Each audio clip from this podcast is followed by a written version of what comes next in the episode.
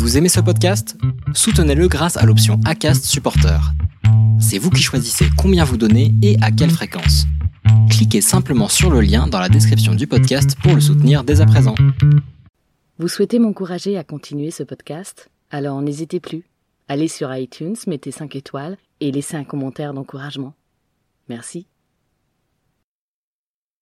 Bonjour et bienvenue dans Rester dans le Flow, podcast où je me raconte et partage avec vous mon parcours de vie et de résiliente. Aujourd'hui, vous écouterez le second épisode de la thématique Petites histoires extraordinaires. Bon, en réalité, je voulais plutôt vous parler dans la thématique le droit de, le droit de s'aimer et d'aimer son corps, ou encore de la thématique parlons thérapie que je n'ai toujours pas abordée. Et puis je n'y suis pas arrivée. Je me suis rendu compte que j'avais besoin de plus de temps, d'un peu de lecture, et je suis tombée sur cet ouvrage paru récemment chez Albin Michel et que je vous invite à lire. Le corps n'oublie rien, de Bessel van der Kolk, traduit par Aline Veil. Psychiatre américain néerlandais, il est spécialiste du syndrome de stress post-traumatique. Professeur de psychiatrie à la Boston University, il a fondé le Trauma Center de Boston. Comme le dit la présentation éditeur, le traumatisme fait partie de la vie et le corps en garde les traces, une mémoire qui imprègne nos émotions. À travers les neurosciences, sa pratique clinique et ses réflexions sur la maladie, Bessen van der Kolk aborde et présente le syndrome du stress post-traumatique, nous montre notre extraordinaire capacité à souffrir, mais aussi à guérir. Guérir en offrant de nouveaux espoirs pour retrouver goût à la vie. L'une des solutions, d'ailleurs, se trouvant dans la pratique du théâtre que j'ai moi-même commencé lorsque j'avais 15 ans, et qui, je viens de le comprendre, mieux vaut tard que jamais, a contribué à ma résilience. Je lis rarement des ouvrages au sujet des traumas, pas plus que je n'en lis au sujet du développement personnel d'ailleurs. Tout cela est derrière moi. Mes bouquins de psycho sont au placard, la psycho ne m'intéresse plus. Du moins, c'est ce qu'il me semblait. En fait, je me rends compte que depuis que je travaille dans l'édition, je ne lis quasi plus en dehors des manuscrits ou de quelques essais docs sur des sujets bien différents que ceux ayant trait à ma vie passée et à mon trauma passé. Après tout, je suis résiliente, cela n'a donc rien d'étonnant. Mais comme vous le savez dans ce podcast, j'ai à cœur de vous faire connaître ce qui pourra peut-être contribuer à vous aider et vous redonner de l'espoir. Cela passe aussi par la compréhension clinique, même si le propos peut être parfois ardu dans cet ouvrage, et peut-être un peu trop technique pour certains et certaines, c'est vrai. Étudiant en psychologie ou dans le milieu de la santé, l'ouvrage sera plus facile pour vous. Mais je le trouve assez bien vulgarisé. Ce qui me fait penser aussi que je devrais faire une émission sur le théâtre. Vous en apprendrez peut-être un peu plus sur ce qui peut contribuer à vous amener vers la résilience et, sur ce qui, une fois encore, a contribué à la mienne. Je vous mets le lien vers le site éditeur sur mon site web. Allez, on y va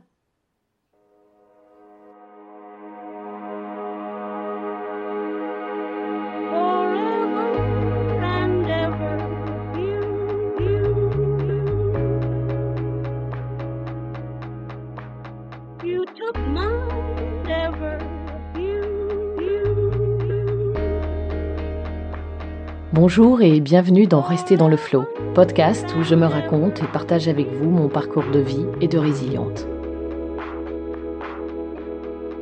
Je m'appelle Florence, j'ai 43 ans. Et comme on le dit dans le jargon actuel, je suis une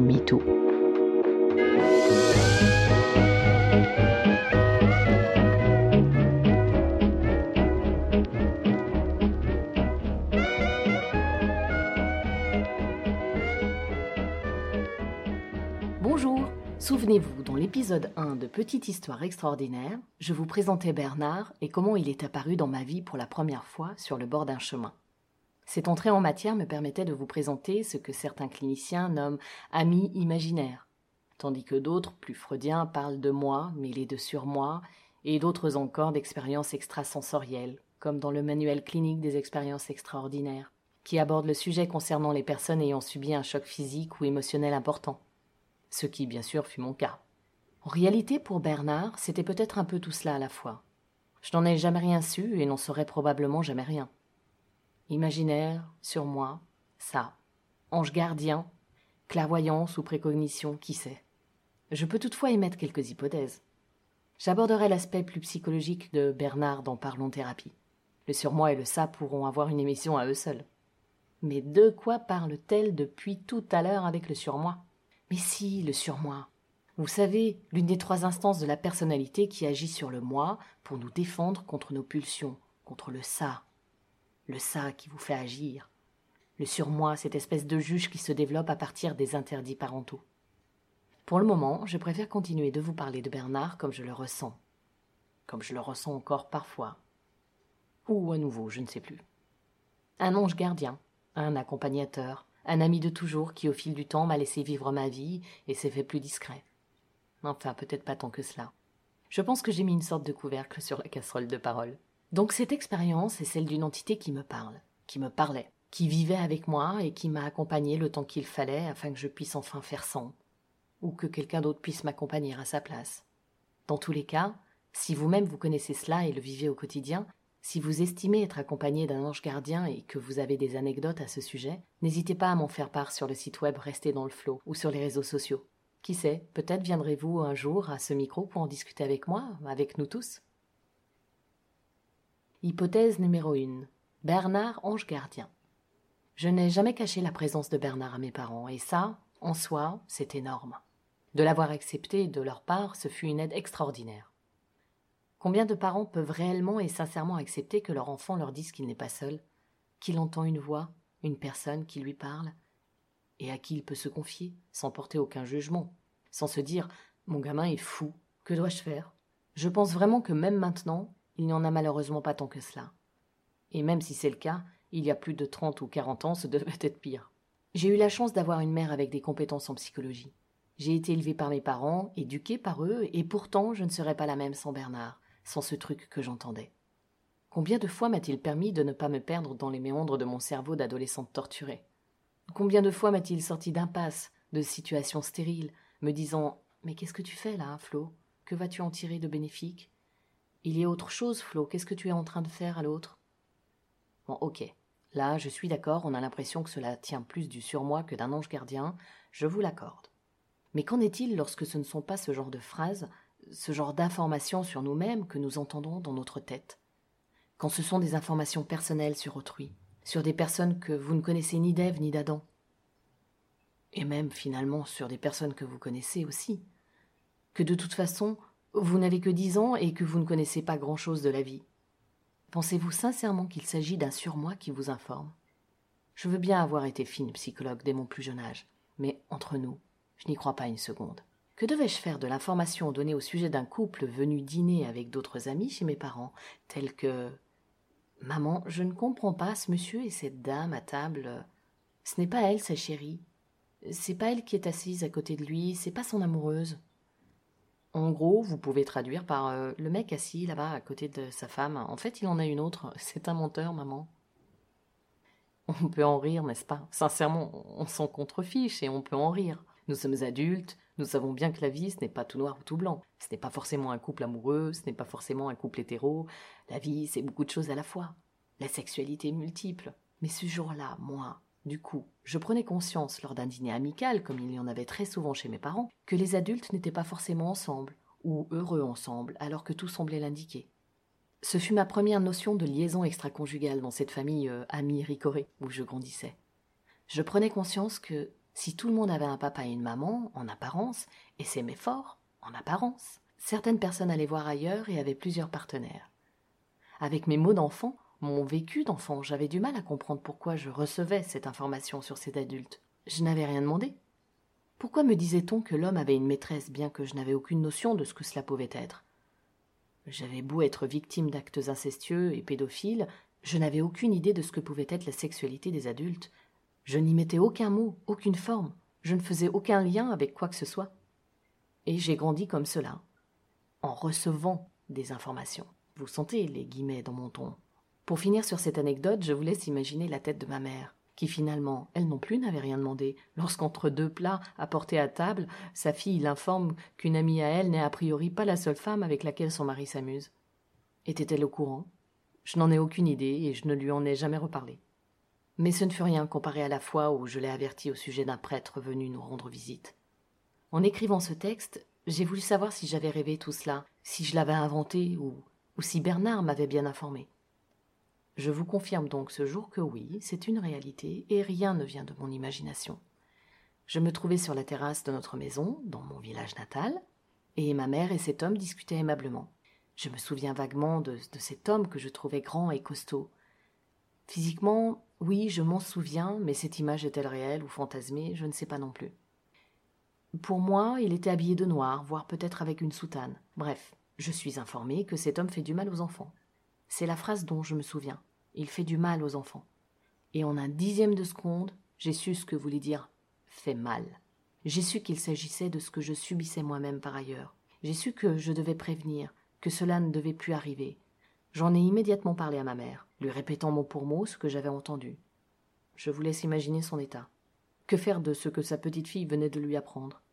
Comment parler encore à cette personne qui se tient là, devant vous, suite à ce que votre propre fille vous apprend? Comment en tenir compte? Comment ne pas en tenir compte? C'est bien des années plus tard, une fois adulte, au détour d'une conversation, que ma mère m'a informé que cet homme avait été dénoncé pour pédophilie. Mais ce n'est pas le plus dingue.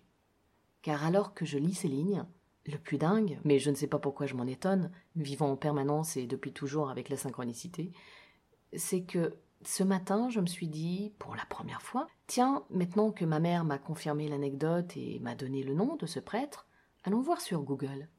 Qui était-il vraiment? Et le premier lien qui sort date de cette année. Je tairai le nom de cet homme.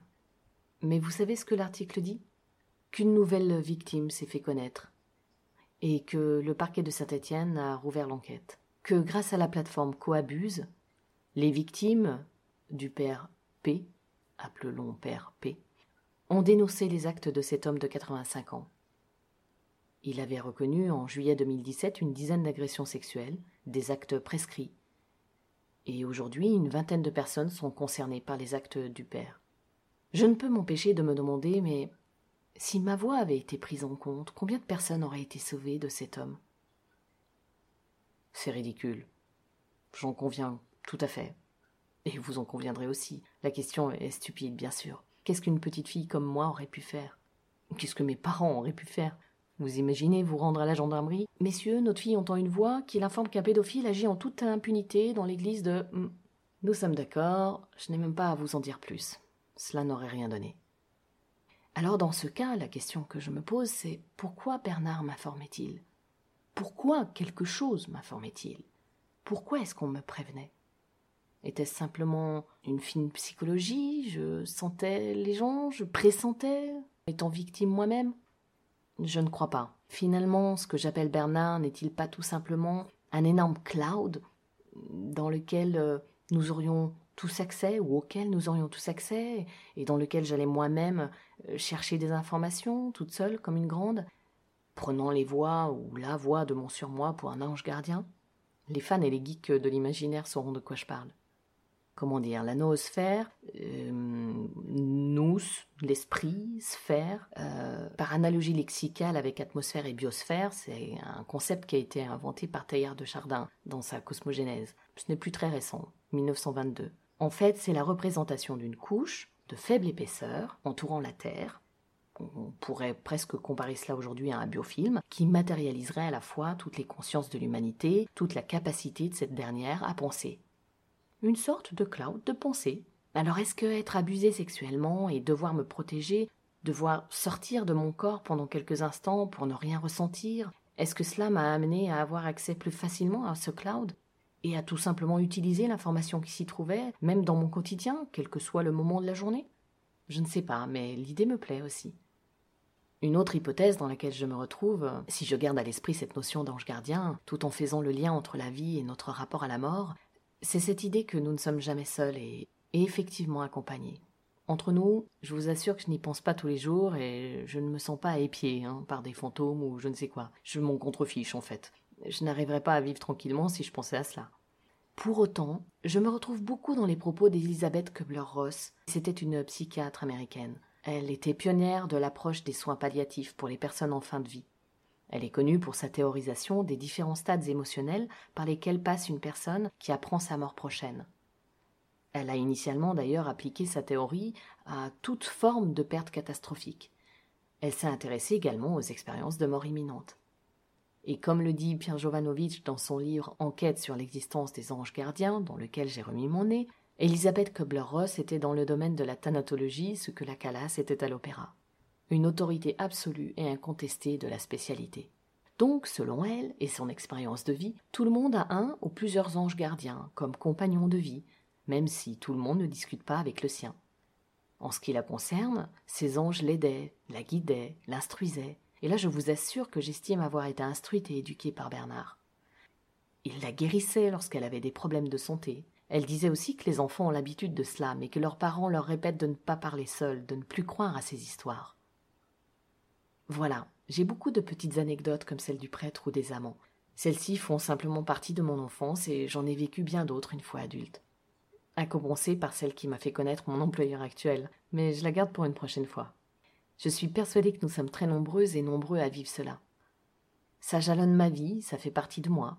Je pense que Bernard est toujours aussi prévenant avec moi, même s'il y a bien des années maintenant que je ne fais plus cas de lui, à part à travers ce podcast, bien sûr et que si comme moi vous avez été victime un jour dans votre vie, il ne faut pas hésiter à s'appuyer sur votre ange gardien, si vous estimez en avoir un.